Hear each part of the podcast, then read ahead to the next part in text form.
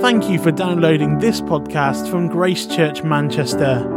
To listen to more or to get involved with church life, visit www.gracechurchmanchester.net. Good morning. Nice to see you. Okay, let's be honest. Who came early this morning? No one arrived early? Uh, I was thankful for the extra night's sleep because uh, I've got this little girl called Arwen and she's four, and occasionally she'll creep into our bed in the early morning.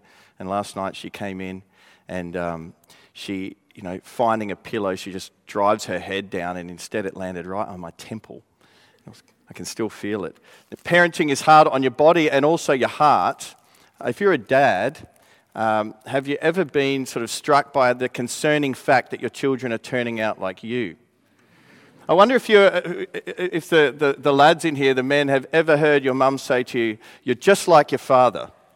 Was it ever a good thing? It was probably a bad thing. It's bad for the husband and it's bad for the son. If you've ever heard that song, Cats in the Cradle, it's a convicting song if you're a dad, isn't it? This, um, this dad, this man has a boy, and the boy uh, grows up, but the man's busy with his work and uh, he doesn't have enough time to spend with his son. And as the son grows up, he says, Dad, I want to wanna hang out. I want to be like you, and I want to hang out. But the dad's really busy. Then one day, the, um, the son comes back from university, and the dad realizes he really appreciates his son and he's proud of him. He says, Let's, let's hang out. And the, the son says, What I really want is your car keys. And uh, he realizes the scary and frightening thought that his son is just like him. I can tell you as a dad that some of the most concerning things for me is when I realize my sons are a lot like me. And this is like Adam and Cain. The apple hasn't fallen far from the tree. Cain, in Genesis chapter 4, is a lot like his dad. He has been stricken with the curse. And so we're in Genesis 4, and last week we saw the effects of the fall, in part. Uh, as Adam and Eve were sent out from the garden, they were banished from the place that God had uh, assigned to them, this great, perfect paradise called Eden. And they were shut out from God's presence and they were doomed to die. But now we get to see even more of the misery of sin and the curse unleashed in chapter 4. Just how horrible sin is. But we also have a remedy. And so the title today is called The Better Sacrifice. That's the title for our message today. And uh, here's the big lesson. I'll give it to you up front. Like Cain, we're unable to master ourselves. We need new hearts. Sorry, we're unable to master sin ourselves. We need new hearts. We need to come to God in faith, receive His grace, and the better sacrifice He offers in His Son Jesus. God offers us a better sacrifice. We'll see that as this passage unfolds. So here's the outline three points. We've got here, we've got two offspring and one hope, one unfulfilled hope. We've got two offerings and one acceptable way. And we've got two slain and one Saviour. That's our outline today. Let's look at that first one. Two offspring, one unfulfilled hope. So, where are we in the story? Adam and Eve are outside the garden. What is life like in a fallen world, in a world in rebellion against God. Adam and Eve are experiencing the effects of the fall, banishment from God. They're experiencing the effects of a cursed ground. So, work is cursed. They're experiencing changes in their body. All of a sudden, they're aging. They're starting to die. Maybe they experience sickness for the first time.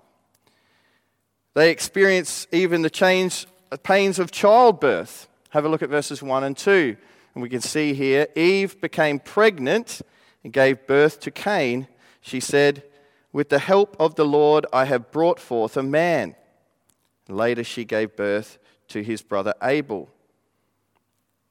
So she experiences the pains of labor. My wife has had four births, and she, her, her summary of giving birth is that you think you're going to die and it gets worse. I don't want to dissuade you, young ladies, from being mums at any point. But there are pains greater than that of labor. The, as, and here, Adam and Eve experience more of the bitter taste of sin. They're about to see one of their sons murdered by another one of their sons. So they're about to see sin unleashed in all of its horrible effect.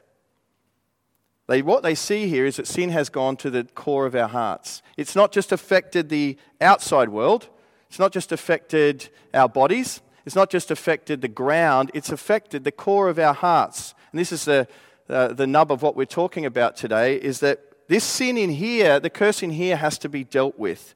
The sin, sin and death is produced from within. Adam and Eve have tasted this. They've experienced blame on each other and shame. They've probably argued at times, and that wasn't happening before in the garden. And now we see this sin in the heart unleashed in the worst possible way. But even in the midst of this, there is hope. They've been banished, but God has not departed them forever. He's still working his plan to rescue mankind. And you remember Mike said last week, he referred to this verse, Genesis chapter 3, 15. Turn back and look at that verse if you have your Bibles open. And you'll see that when God cursed man, he provided a promise. He also provided hope. He has a plan. Genesis 3:15 he is speaking God here to the serpent to Satan and he says I will put enmity between you and the woman between your offspring and hers. He will crush your head and you will strike his heel. Who is this he who will crush the serpent's head? So God's providing a promise here of a person an individual who will destroy Satan. And so the question now in the Bible if you're just reading from the start and you don't know anything about the Bible and you get there and you're really thinking about it, the question you'd be asking is who is this person? Who is this he? And when is he going to come and crush the serpent's head? Now, Adam and Eve heard this and they would have been thinking, I wonder if this is Cain. I wonder if our son is the one who is going to do this, this offspring of ours. And the big question in the Bible in the Old Testament is who is this promised one? And when is he going to come? And where's he coming from? Who is this Messiah? We realize it's not going to be Cain, it's not going to be Abel, and I'll give you a spoiler. It's not in Genesis or even the Old Testament that we find this man. Of course, it's Jesus Christ. He comes at the beginning of the New Testament in our Bible, but I'll give you more of a spoiler. If you have a look at Genesis chapter 12, you see where or what family this Savior comes from. God gives a promise to a man called Abraham. Out of the blue, it seems. God says to Abraham, I'm going to bless you, and salvation is going to come through your family. All the nations of the world will be blessed through you. So we start to discover in Genesis 12, even though we don't know who this individual is or when he's going to come, we realize he's going to come through Abraham's line. Okay, so we get to that point and we realize it's a descendant of Abraham. When you get to the end of Genesis, you can look at Genesis chapter 49. So there's 50 chapters in Genesis, and at the end of Genesis, we see Jacob blessing his sons. So Abraham has a son, Isaac. Isaac has a son, Jacob. Jacob has 12 sons. And here we see Jacob blessing his 12 sons. They all get different kinds of blessings. And look what he says to Judah in chapter 49, verse 10. His son Judah, fourth son, he says, The scepter will not depart from Judah, nor the ruler's staff from between his feet, until he to whom it belongs shall come, and the obedience of the nations is his. Isn't that an awesome prophecy? So, Jacob, by the Holy Spirit, is prophesying that through Judah, there is going to be a descendant to whom belongs the obedience of all the nations. This is the Savior who's going to come and crush the serpent's head. So by the end of Genesis, we know that the Savior of the world, the Messiah, is coming from the line of Judah. That's where it takes us. So Genesis isn't just a book about creation and about man and how we're made in God's image or even the fall. It's about all of that. Plus, it's about God's rescue plan from the beginning to redeem mankind through a Messiah. All the scripture points to and find its fulfillment in Christ. Where does that leave us here in chapters 4 to 11? The section we're in today is the start of a downward spiral. So, what we see in chapters 4 to 11, right before Abraham, is just this downward spiral of life outside the garden. What happens in a world that's rejected God? You see it all around you, we see it all around us. What happens in a world that's rejected God? And we get this ugly spiral of sin and misery and hopelessness. But God has not departed. from humanity altogether. There is hope. So that's the big picture of where we're at in Genesis. There's a spoiler for you. That's where we're going. Christ is the point of the whole thing. All right, second point here. these two points are slightly longer than the first. Two offerings, one acceptable way. We're about to get a picture of the outworking of the curse in the world's first murder. Things are going to get worse and worse. My wife and I struggle a little bit. The hardest thing about being here probably is the light for an Australian as it gets worse in winter. So much we love about being here, but the hardest thing is the light. And we, we think to ourselves, it's going to get worse. If things are going to be uh, dark early this afternoon, they're going to get dark a lot earlier at the end of December. But I'm looking forward to seeing how much I've adjusted this year. But things are going to get worse, and things are going to get worse for Adam and Eve here. What's the situation? They're presenting an offering to God, Cain and his brother Abel. Maybe other people were as well, we're not sure. Here's the setting verses 2b to 5. Now Abel kept flocks, and Cain worked the soil. In the course of time, Cain brought some of the fruits of the soil as an offering to the Lord. And Abel also brought an offering, fat portions from some of the firstborn of his flock. The Lord looked with favor on Abel, Abel and his offering, but on Cain and his offering, he did not look with favor. Now, what's going on here? Have you ever thought this is slightly unfair? If Cain is working the crops and what he's got to bring is crops, isn't it unfair that what he brings isn't acceptable to God? If you remember what Jesus said in the, uh, at the temple with his disciples, and the woman comes and drops in that tiny little coin, and Jesus said, You know, I tell you the truth, she dropped in even more than all the others who dropped in a bucket load of coins because that was all she had. Now, the issue here is not that Cain brings wheat or crops, the issue is his heart. It's likely that Cain probably had uh, lambs to bring or cattle to bring, but even if he didn't, the problem is not the offering he brings, but the heart that he brings that offering with. And the scriptures tell us this. Hebrews chapter 11, verse 4, it says this. We'll just put this up on the screen. Now, this is the contrast. God was pleased with Abel's offering because he offered it in faith. It says in Hebrews 11:4, by faith Abel brought to God a better offering than Cain did. By faith he was commended as righteous when God spoke well of his offerings, and by faith Abel still speaks even though he is dead. We'll get to the Abel still speaks part shortly. But he, Abel presents his offering in faith. That's why God accepted his sacrifice. He's pleased with it, he commends it, he accepts it because they come in faith. You know, that's the kind of offering, that's the kind of approach God accepts, is when we come to him in faith. So God commends Abel as righteous, not because he brought a good sacrifice. He brought the good sacrifice because he loved the Lord. He brought the good sacrifice because he trusted in the Lord. He wanted to bring the best he had because he came in faith. He demonstrates a heart that loves the Lord. Cain, on the other hand, isn't seeking after God. He's going through the motions. He's doing what he has to do. He's not coming in faith. And have a look at Hebrews verse 6. Again, I'll put it up on the screen here.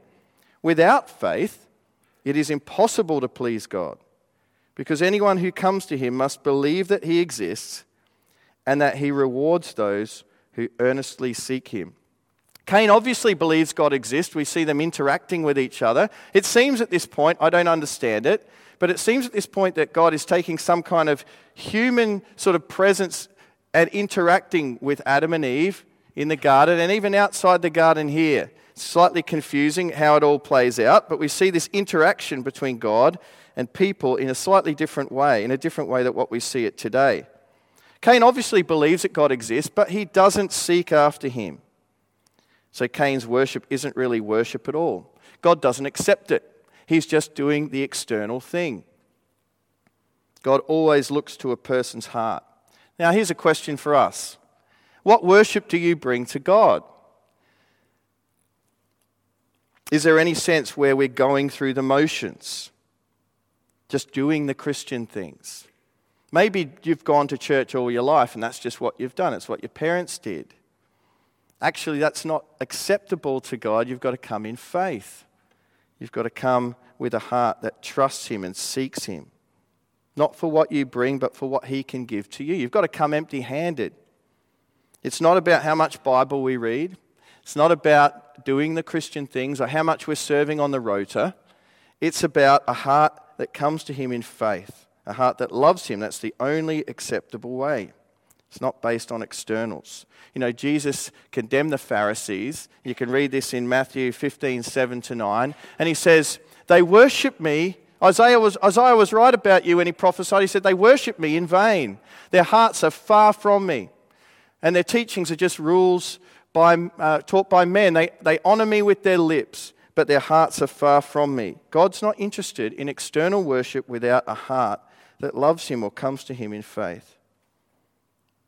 That's the only way we can come acceptable to God.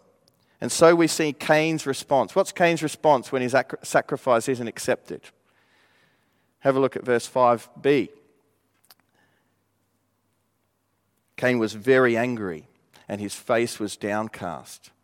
So Cain is sullen and he's angry, he's brooding, he's self pitying. Now we start to see these small outworkings in his heart of something going on that's a problem in his heart. You know, not long ago I was driving the Wilsons when they went to, back to the US. I was driving them to the airport and I turned up the, the little knob for the fan in the car and nothing happened. So it's just a small little thing, isn't it? Turning a knob and nothing happens. On one level, it's quite a small thing, but the implications of that thing were quite significant. It implied that something was seriously wrong inside the workings of the car. And sure enough, you take it to the mechanic and they open it all up, and there's huge drainage problems, and the, the heater pump is, is gone, and it costs a lot of money. So that small little thing was an indicator of some big internal problem. And so it is here. This outworking of anger in Cain's heart is the sign of something going on inside. Malice, comparison with Abel, envy, self pity. Have you ever felt any of those things? Compared yourself with other people in pride or in self pity? Felt angry towards somebody? Compared? Malice. I think it's fair to say we all have, surely felt those things. Where do they come from? This is what Jesus said in Mark chapter 7, verse 21 to 23. Put this on the screen here. For it is from within, Jesus says, out of a person's heart that evil thoughts come sexual immorality, theft, murder, adultery, greed, malice, deceit, lewdness, envy, slander, arrogance, and folly. All these evils come from inside and defile a person. That's where murder comes from. That's where sin comes from, comes from inside. The outward behavior is a reflection of what's going on in the heart. Circumstances just bring it out. Don't think you just sin when you're um, driving along in the car and you get angry at the traffic. The sin was there beforehand. The circumstance just brings it out. Sin, and this is important to understand, sin, sin isn't just the wrong things we do, sin is a condition of the heart. It's a state of discord with God. It's a state, it's a condition of corruption in the heart. The things we do flow out of our hearts. And this is why it's never enough for us, just as Christians, to manage sinful behavior, to put in kind of habits that manage behavior. Cain doesn't need an anger management class. What he needs is a new heart. Managing our behavior doesn't change the heart. The truth is, there's no way we can manage or master our sin. There's no way we can do it. We can't do it. And this is the whole point of the gospel is that we need entirely new hearts. We're about to see this in Cain. He cannot master his sin. Have a look at verses 6 to 7. What we see in these verses is God graciously coaching Cain in his temptation. Even now, he's trying to warn Cain and coach him so that he won't do what he's tempted to do verses 6 and 7. Then the Lord said to Cain, Why are you angry? Why is your face downcast? If you do what is right, will you not be accepted? But if you do not do what is right, sin is crouching at your door. It desires to have you, but you must rule over it. Cain is sorely tempted to act out his sinful desires. But sin, and it says this in the New Testament, doesn't it? That Satan's like a, a roaring lion. But if you read Romans 7, you get this idea of sin is like a monster that wants to rise up. There's an enemy within. Inside Cain's like this monster that wants to devour him from within. That's what sin is like. And Cain is consumed by his sin. The only way to master sin is to come to the one who's master of it. We can't master it ourselves. But of course, Cain doesn't go to God in repentance. The sin consumes him. And so in verse 8, we see he acts out his desires to murder his brother. Uh, unsuspecting Abel follows his big brother out into the field, and Cain murders him.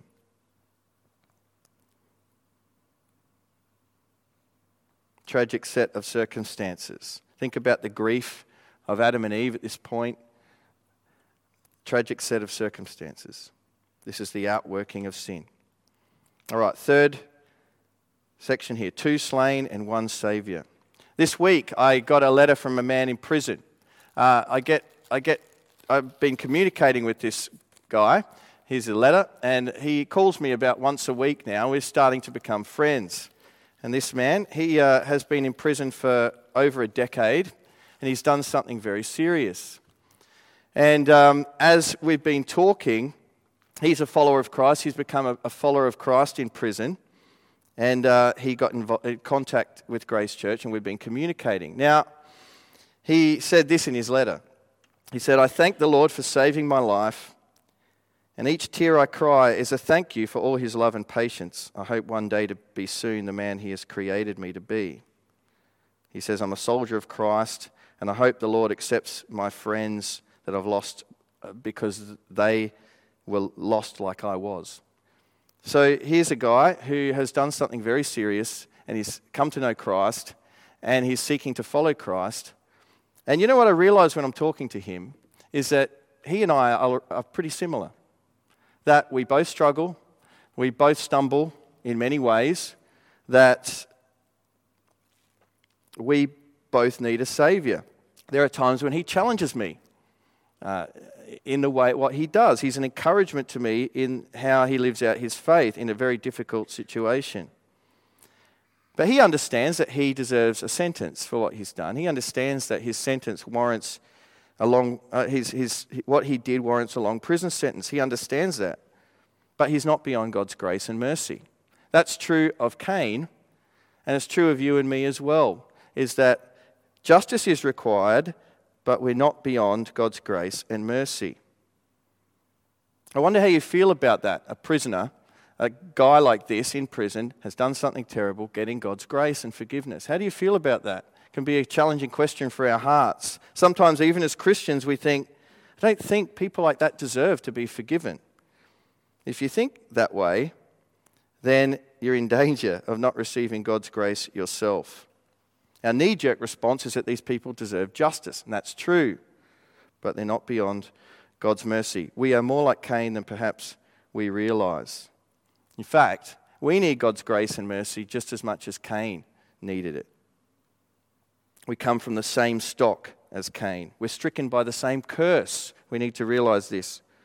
We have the same need to be free from the devouring effect of sin. Without God's grace, we're condemned, we're doomed to die we're doomed to be banished forever from God's presence.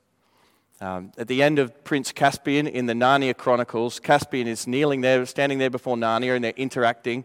Um, and um, Aslan, the great lion, tells Caspian where he came from. The race of the Telmarines who drove out the Narnian creatures, they came from a, a nasty race of pirates and outlaws and somehow entered into Narnia. And Caspian says, I wish I, I was hoping I came from a more honorable lineage. And Aslan says to him, You're a son of Adam and of the lady Eve. And that is both enough to lift the head of the poorest beggar and shame enough to bow the shoulders of the greatest emperor on earth. You know, we need to realize that we are just like Cain, sons of Adam and Eve, stricken by the curse. At least we were by nature. We, need, we have a desperate need for God's grace. And God is just. He can't sweep sin under the rug. So you look at verses 9 and 10, and we see that God has to deal with Cain's murder. He's not going to sweep it under the rug. Verses 9 and 10. Then the Lord said to Cain, Where is your brother Abel? I don't know, he replied. Am I my brother's keeper? And the Lord said, what, what have you done? Listen, your brother's blood cries out to me from the ground. You can see God's amazing patience in dealing with this man who's responding in a very snide way to him. But God is still patient, still works with him. But the blood of Abel cries out for justice. And this is where we get back to what we read out before in Hebrews 11:4, where it said, Abel's blood still speaks even though he is dead. If you've read that verse before, maybe you've wondered, how does Abel's blood still speak? What does that mean? What it means is this Abel's blood cries out for justice against the sinner. Abel's blood cries out for justice. In a sense, Abel's blood is an indictment on sinful humanity, against all of fallen humanity. Abel's blood is innocent.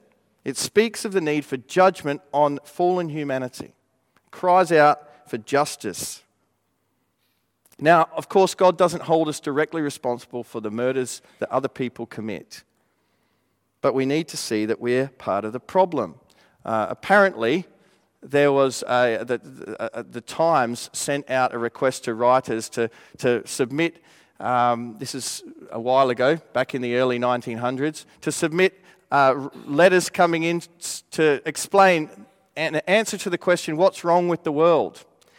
And G.K. Chesterton is reputed to have responded with this short reply Dear Sir, in response to your question, uh, What is wrong with the world? Dear Sir, I am. Sincerely yours, G.K. Chesterton.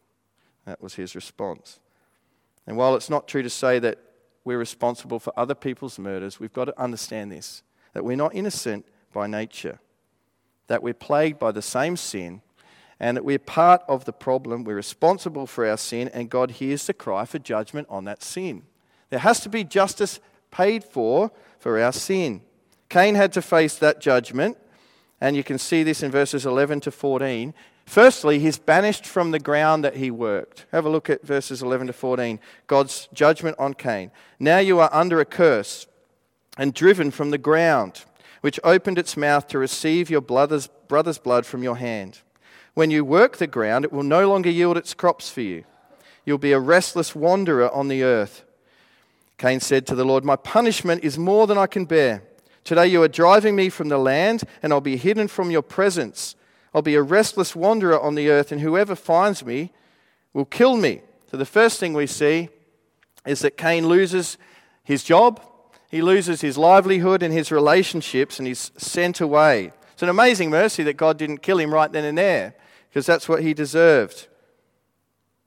But here we see the effects of sin on an individual.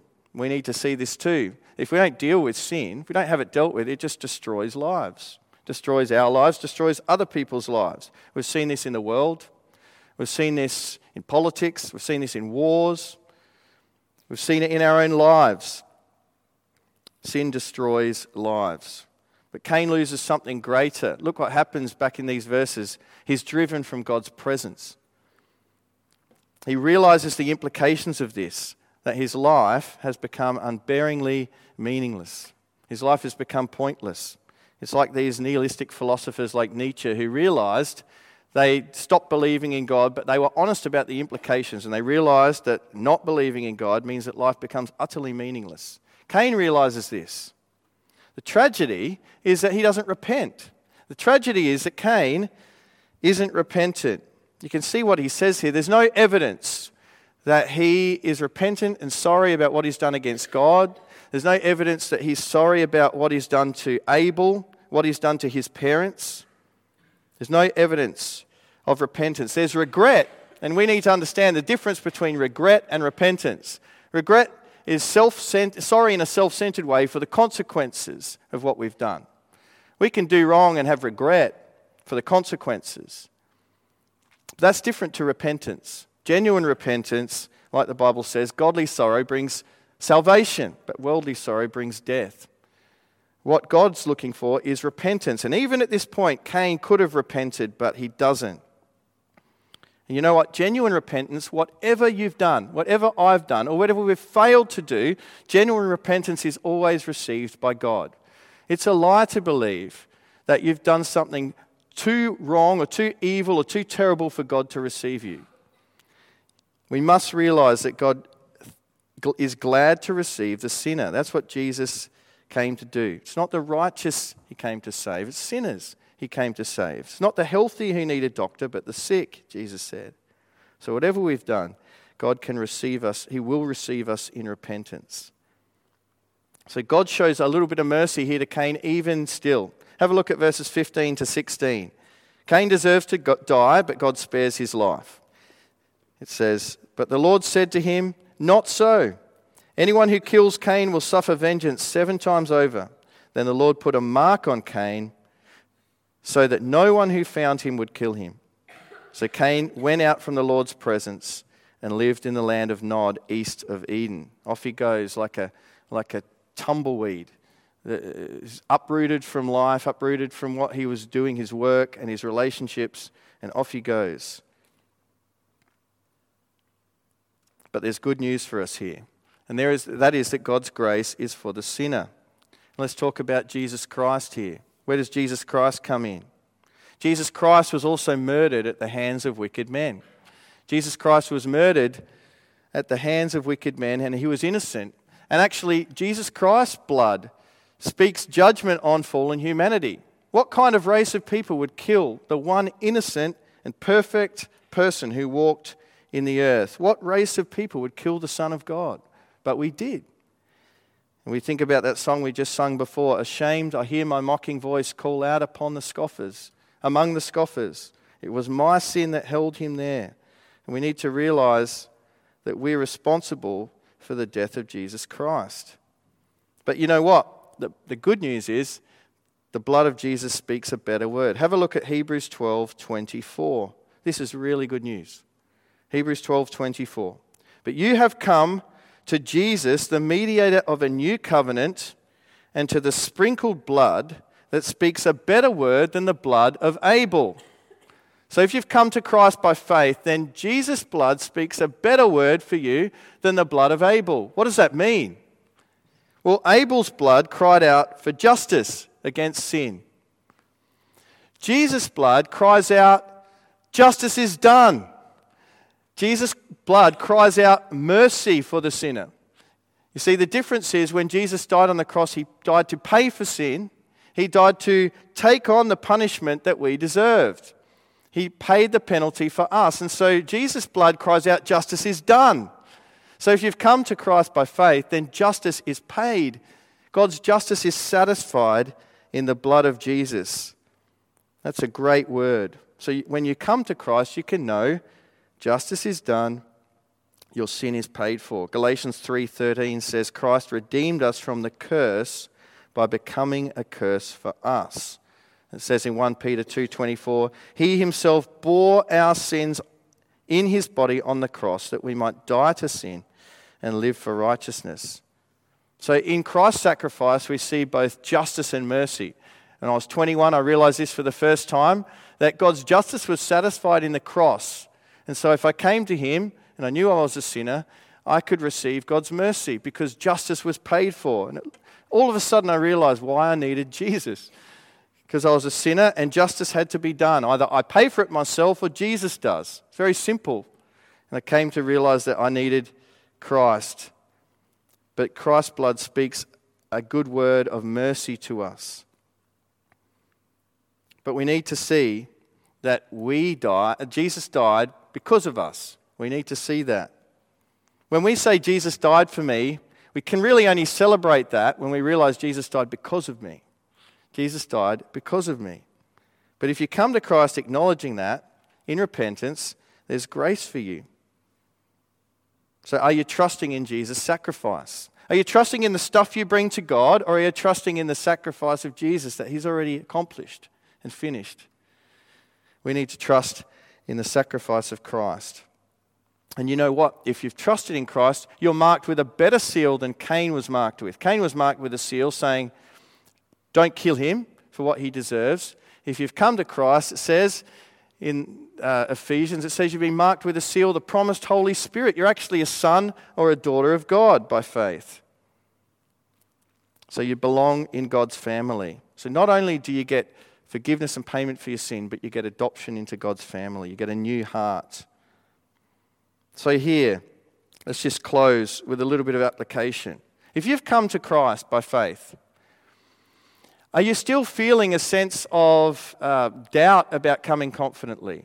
Are you still feeling a sense of sort of focus on your own sin and guilt? I'm not good enough to be properly forgiven here. If you are, you're missing out on the promise that God makes here.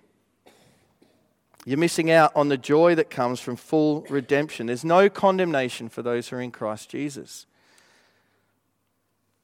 When the day of judgment comes, the mark says, Don't touch her, don't touch him. This one belongs to me. So, have you come to Christ by faith? There's a hymn called Arise, My Soul Arise by Charles Wesley. I'll just read one verse of it. It says this Arise, my soul, arise, shake off your guilty fears. The bleeding sacrifice on my behalf appears. And he goes on another verse to say, Five bleeding wounds he bears, received on Calvary's tree. They pour effectual prayers, they strongly plead for me. Forgive him, oh, forgive, they cry. Forgive him, oh, forgive, they cry, nor let that ransomed sinner die. That's the word that Christ's blood speaks to you if you've put your trust in Christ. So don't bring your own good works. If you haven't trusted in Christ, then you can come in repentance and faith today. You can come in repentance and faith today and receive it.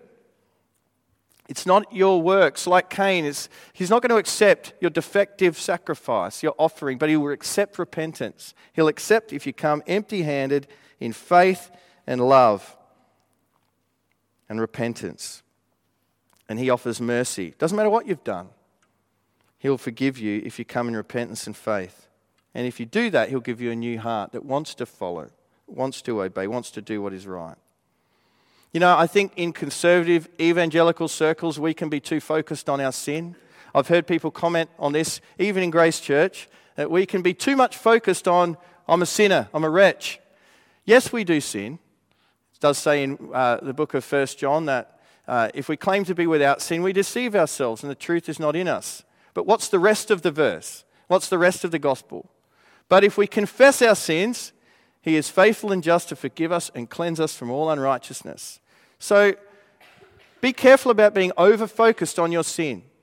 Yes, you sin, but you're redeemed. You're a son or a daughter of God through faith in Christ Jesus. The gospel is good news. Don't just believe half the gospel that you're a wretch before God. That's half the gospel. That's the bad news. The good news is that God has made you clean in Christ. Your sin is not counted against you anymore because of the word that Christ's blood speaks over you. Amen. Let's pray.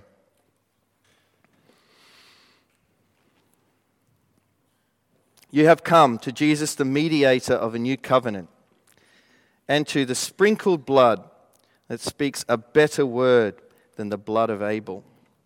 Lord Jesus, how we praise you that you've done this in our lives, that you've drawn us by faith. And so we come uh, without one plea, but that the blood of Christ was shed for me, and that you bid me come to thee, O Lamb of God, I come. Lord, we praise you that you've drawn us, that our faith is in you, Lord Jesus Christ, that our faith is not in our works, that you've cleansed us not just even as Andrew read before, not just um, outwardly uh, by ceremony, but your blood has cleansed our consciences from acts that lead to death, so that we may serve the living God. Lord, we praise you for the redemption you've brought us in the blood of Christ. May we live out the joy of being redeemed. May we know that we're fully forgiven. Yes, we were blighted by the same curse as Adam, uh, same curse as Cain, but you've rescued us from the curse. So we stand united now, not in Adam, but in Christ, the one who mastered sin and death. We just praise you for that, the good news of the gospel. Help us to live it out. In Jesus' name, amen.